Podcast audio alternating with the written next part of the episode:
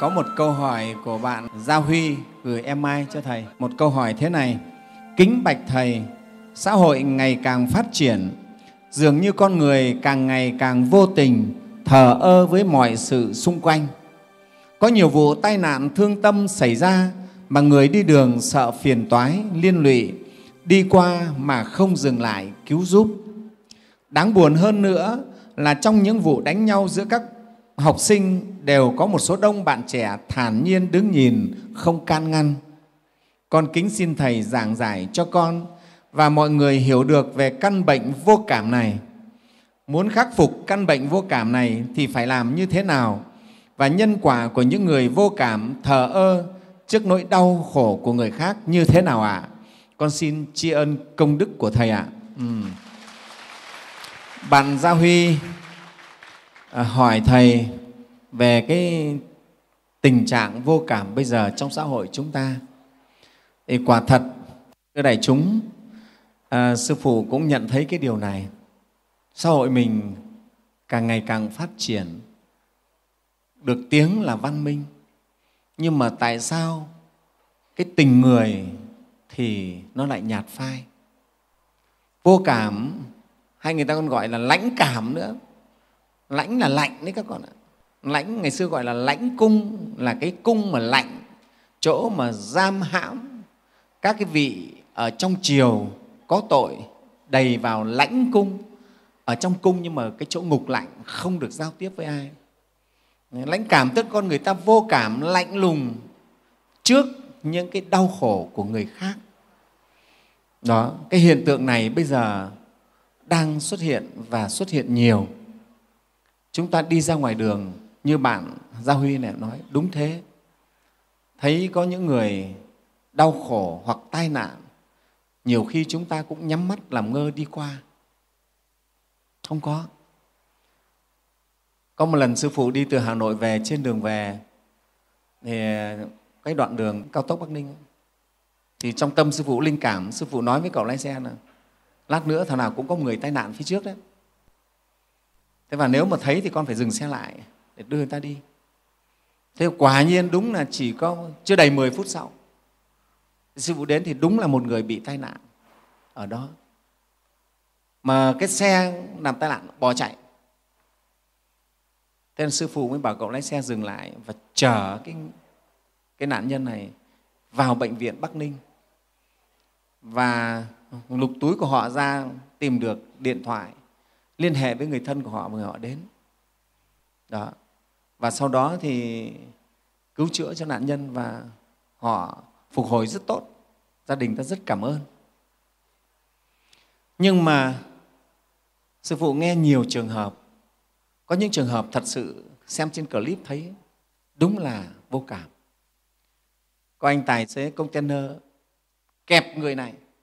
Người ta có chết đâu thì anh xuống xe anh nhìn thấy cái người này là bị gãy vỡ xương chậu các thứ, chèn vào người ta. Vẫn còn dãy tay chân mồm miệng vẫn nói. Anh ta leo lên xe. Lùi lại, chèn chết luôn. Sau đó đi.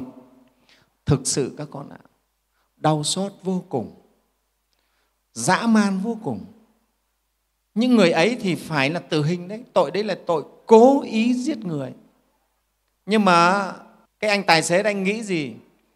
Anh nghĩ là thế này này. Nếu mà cái nạn nhân này mà bị tàn tật ấy, thì mình phải chịu trách nhiệm phải nuôi suốt đời. Còn chết thì chỉ chỉ đền mấy chục triệu thôi. Một trăm triệu là cùng gì đó trong luật của mình luật dân sự. Thì thôi thà ta đền cho xong cho chết luôn đây các con thấy dã man. Cái chuyện này xảy ra ở việt nam mình. Rồi nhiều cái chuyện khác nữa các con ạ. Thế thì cái tình trạng mà người với người vô cảm bây giờ rất nhiều. Thì nó do đâu? Thì sư phụ nghĩ có thể nó như thế này. Thứ nhất là do cái ích kỷ của chúng ta. Chỉ biết mình, nghĩ lợi cho mình. Cái này là trong giáo dục của mình cái nền giáo dục của mình chưa giáo dục con người biết sống vị tha vì người biết hy sinh. Cho sư phụ vẫn nói cái quan niệm mà mẹ dạy cho con bà dạy cho cháu ăn thì mày phải đi trước lội nước thì mày phải đi sau. Nha nếu mà đi đâu ăn ấy, mày đi nhanh đi trước đi. Có cái gì ngon thì mình ăn được. Còn thế còn lội nước nếu phải lội nước thì mày phải đi sau mày mới là khôn đấy dạy khôn con mình toàn dạy cái kiểu ích kỷ thế. Cho nên chúng ta lớn lên là mang theo cả một cái bầu tư tưởng ích kỷ chỉ nghĩ vì mình. À, không dám hy sinh. Cái đức hy sinh nó không có. Con người thời nay thua ngày xưa là như thế đó người thời xưa các cụ biết hy sinh nhiều hơn. Người thời nay chúng ta cái đức hy sinh kém. Đây cũng là một cái nhân tố mà dẫn đến cái vô cảm cái lãnh cảm bây giờ trong tình người. Thứ hai là cũng do hoàn cảnh. Sư phụ biết cũng có những cái là do cái, cái hoàn cảnh bây giờ. Cũng có nhiều người bảo con cũng muốn xuống giúp lắm nhưng mà sợ giúp mình bị vạ lây. Không biết đâu người ta lại đổ vạ tại mình. Vì thế cho nên không dám xuống giúp. Tức là cái hoàn cảnh bây giờ các con ạ à, hoàn cảnh bây giờ nó tạo nên cái duyên để cho cái điều thiện khó được thực thi, khó được phát huy. Đó. các con hiểu không? Đây là cái duyên, cái hoàn cảnh mà nhà phật thì đức phật gọi là thời mạt pháp. Thời mạt pháp thì cái điều thiện khó được thực thi, khó được phát huy. Đem ra làm có khi lại còn bị chướng ngại, lại bị khổ. Thì cái này cũng là một sự thật. Nó cũng là cái duyên khiến cho người ta đành phải bỏ qua, đành phải thờ ơ, nhắm mắt đi qua cái chuyện này chuyện thật thế rồi, cái lối sống của chúng ta vừa ích kỷ vừa thực dụng nữa sống chết mặc bay thiền thầy bỏ túi, nghe không Đấy. việc ai lấy nọ, trong cái thời đại cuộc sống công nghiệp hiện đại bây giờ nó khiến cho chúng ta thực dụng Đấy. cũng là do cái tâm vị kỷ, ích kỷ của mình à. rồi còn ảnh hưởng của phim ảnh, sách báo, tranh truyện, gieo rắc chúng ta bây giờ tuổi trẻ các con xem nhiều các phim bạo lực. À, những cái phim bạo lực chém giết rất là lạnh lùng gọi là sát thủ vô hồn luôn nghe không? À, các con nhớ có một lần sư phụ vào cái trại giam ở quảng ninh ấy, và cái lần ấy thì sư phụ có xin với anh ờ, giám thị trại giam là cho sư phụ được vào thăm xà lim của tử tù và cũng nhân duyên từ cái việc đấy mà sau này sư phụ đã xin được ân xá cho một cậu phạm nhân tử tù. Và trong cái lần ấy vào cái xà lim tử tù con biết không? Người ta mở mấy lớp cửa ra vào đến nơi. Thì một cái cậu phạm nhân trong đấy nó đứng dậy, chỉ vào mặt nữa. thầy thầy nhìn mặt con nó bớt lạnh chưa thầy? Nhìn mặt con bớt lạnh. Con là đã giết bốn mạng rồi thầy ạ. Giết bốn mạng người thầy nhìn mặt con nó bớt lạnh chứ. Mà thầy nhìn mặt đó các con biết đúng là nó lạnh tanh lên. Nó mà đi ra ngoài cũng nhìn nó khiếp vía luôn. Máu lạnh con là những người gọi là máu lạnh. Có thể cái anh chàng này đã từng xem những cái bộ phim bạo lực chém giết không cái tay. Nó huân tập vào trong đầu rồi. Các con nhớ là từ phim ảnh nó ra hành động rất nhanh ảnh hưởng của phim truyện đến con người rất nhiều. Có nhiều bạn trẻ là người con rất ngoan, rất tốt thôi, nhưng có khi chỉ sau vài bộ phim, bạo lực trở thành con người khác luôn. Cho nên ảnh hưởng của phim ảnh, của sách báo, qua tâm thức của mình rất lớn đó con ạ. Thì trong kinh nhân quả, đức phật dạy, ai truyền bá những cái phim ảnh bạo lực, đồi trị thì quả báo người đấy vô cùng nặng và các cái thế lực thù địch ấy con ạ, nó muốn giết dân tộc chúng ta. Nó muốn làm hại dân tộc chúng ta. Nó giết thế hệ trẻ các con bằng những cái phim ảnh bạo lực đồi trụy ấy đấy. Cho nên các con nhớ, những cái đó cũng là một món ăn đấy. Mắt nó ăn đấy con ạ, tai nó ăn đấy. Không chỉ có cái miệng mới ăn đâu. Cái miệng ăn cơm uống nước được, nhưng cái mắt thì nó ăn hình ảnh. Cái tai nó ăn âm thanh đều là món ăn đấy các con ạ. Ăn cái những ấy là thức ăn độc. Đấy sư phụ gọi là thức ăn độc. Ăn phải thức ăn độc thì mình sẽ bị ngộ độc và mình sẽ chết. Đấy, những cái phim ảnh đồi trụy bạo lực là những thức ăn độc đối với con người chúng ta. Chúng ta ăn vào nó sẽ làm độc cơ thể mình và mình sẽ mắc bệnh mình sẽ chết rất nguy hiểm. Cho nên ấy, cái điều đó hết sức nguy hiểm.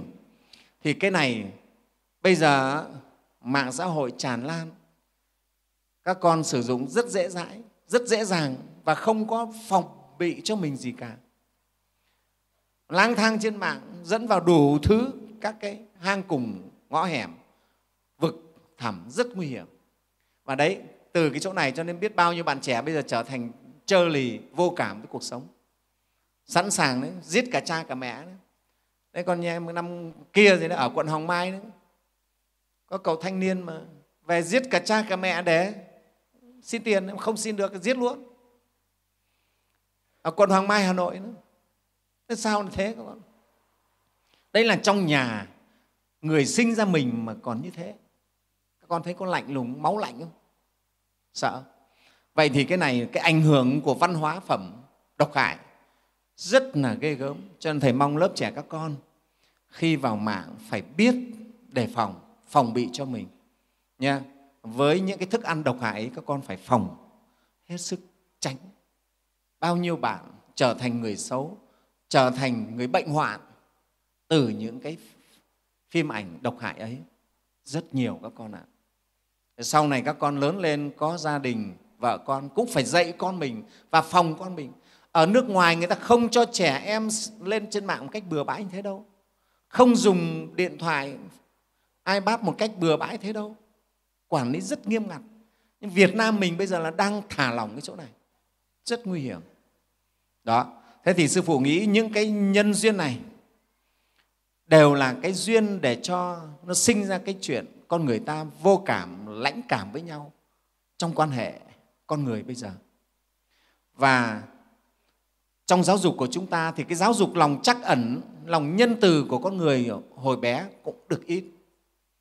Sư phụ nhớ sư phụ lớn lên ấy, với những câu chuyện cổ tích tập truyện cổ tích việt nam dày thế này sư phụ đọc bằng hết. À, cây tre chăm đốt vào rồi nàng bạch tuyết rồi như nhiều nhiều chuyện ở trong đó. Và những cái câu chuyện ấy nó làm cho tâm hồn mình nó nó tốt đẹp lên nó nhân ái nó nhân hậu lên các con ạ. Nó tình người và mình biết yêu cái thiện và biết ghét cái ác. Biết thương người. Đấy, các con xem chuyện tấm cá mình thương cô tấm biết bao. Ghét gì ghẻ, ghét cám biết bao. Nghe không? và mình quý lắm. Ông bụt là hiện thân cho cái gì đấy rất tốt đẹp. Ban phước lành cho những người tốt, người thiện. Đấy, bản thân sư phụ lớn lên lớn lên với những câu chuyện cổ tích ấy cho đến bây giờ cái tâm của sư phụ vẫn rất là yêu những cái điều thiện những điều tốt lành rất thương những cái người mà ở hoàn cảnh khó khăn cô thế. Người ta ở cái, cái điều kiện khổ ở cái hoàn cảnh khó khăn. Cho nên ấy, làm sao mà cách giáo dục của mình phải chú trọng giáo dục cái đạo đức cái lòng nhân ái từ bé. Các em bé phải biết yêu quý con vật từ bé. Nghe không? không được mua súng mua gươm. Nhé các con sau này có vợ sinh con, đừng mua súng, mua gươm cho con. Chơi từ hồi bé. Mua những cái vũ khí, rồi súng bắn nhau này này, rồi dao này, rồi kiếm, rồi gươm. Các con thấy cái hàng ấy là của tàu nhiều lắm. Họ cũng đầu độc mình đấy các con ạ. À. không biết mình mắc không nào không hay đâu. Đó. cho nên mình phòng đi. Tránh luôn. Đó. thế thì cái giáo dục lòng nhân ái rất là cần thiết. Bạn này bạn hỏi giờ làm sao để mà khắc phục cái bệnh vô cảm này? Thế thì ở đây đối với tuổi các con, thì sư phụ khuyên các con nên bây giờ phải gieo lại hạt giống yêu thương nhân ái nha. Bằng các việc là chúng ta chung tay để làm những việc thiện nguyện, đi từ thiện, đi chăm sóc những người bệnh ở bệnh viện. Đấy, chùa mình thường hay tổ chức những cái hoạt động như thế. Thì sau này có duyên các con sẽ tham gia, đi chăm sóc những người nghèo khổ, những người bệnh tật ở bệnh viện những trại phong cùi hủi đấy con đến gặp gỡ những cái hoàn cảnh đau khổ đấy các con sẽ sinh được lòng thương. À, sinh được lòng thương đấy là hạt giống của nhân ái của những cái điều tốt đẹp. Nó sẽ trừ được cái bệnh vô cảm của các con. Tức là tâm các con phải biết rung động. Nếu tâm các con không rung động thì không thể nào có được lòng nhân ái. Đấy thì các con phải có cái duyên chịu khó đi làm những các hoạt động thiện nguyện những hoạt động từ thiện giúp đỡ người nghèo khổ những người vô gia cư những người cô đơn những người bệnh tật đến bệnh viện chăm sóc bệnh nhân. Có thể các con tổ chức những cái buổi đến bệnh viện chăm sóc cho bệnh nhân quét dọn ờ, nhà vệ sinh giúp cho người bệnh ví dụ thế. Đó những cái việc đó để tưới tầm cái hạt giống yêu thương cho mình. Hạt giống yêu thương mọc lên rồi thì cái cây vô cảm nó sẽ nó sẽ chết đi. Nghe không? Các con phải tưới tầm hạt giống này. Thế và các con à, nghe lời phật dạy học cái đức từ bi của nhà phật. À, tưới tẩm hạt giống từ bi. Thường nghĩ thương người như thể thương thân. Đấy cái câu đấy là ở trong nhà phật mà ra đấy. Lá lành đùm lá rách. Nghe không? bầu ơi thương nấy bi cùng. Tuy rằng khác giống nhưng chung một dàn. Câu ấy đều từ trong nhà phật mình ra đấy, đấy các con cứ đặt này. Mình vào vị trí của người. Nghe không? Đấy, mình vào vị trí của người. À, gọi là kỳ sở bất dục vật thi ư nhân. Đấy, câu này của khổng tử. Cái gì mình không muốn thì đừng đem điều ấy cho người. Kỳ sở bất dục cái gì mà mình không mong muốn thì vật thi ư nhân đừng đem cái điều ấy cho ai đến với ai. Các con thực hiện cái điều này cho thầy. Nghe không? mình muốn thế nào thì người khác cũng thế đấy. Từ mình mình suy nghĩ ra thì cái lòng nhân của mình nó sẽ phát sinh và cái vô cảm của mình nó sẽ tiêu trừ đi. Đó. Thế và bạn này bạn hỏi là những cái người mà vô cảm như thế thì có quả báo gì không? Nếu các con mà thật sự vô cảm trước đau khổ của người thì các con sau này cũng mắc quả báo đau khổ. Khi các con lâm nạn các con khổ đau không có ai giúp đỡ. Các con nhé. Đấy, ở đời là nhân quả nó rất rõ ràng.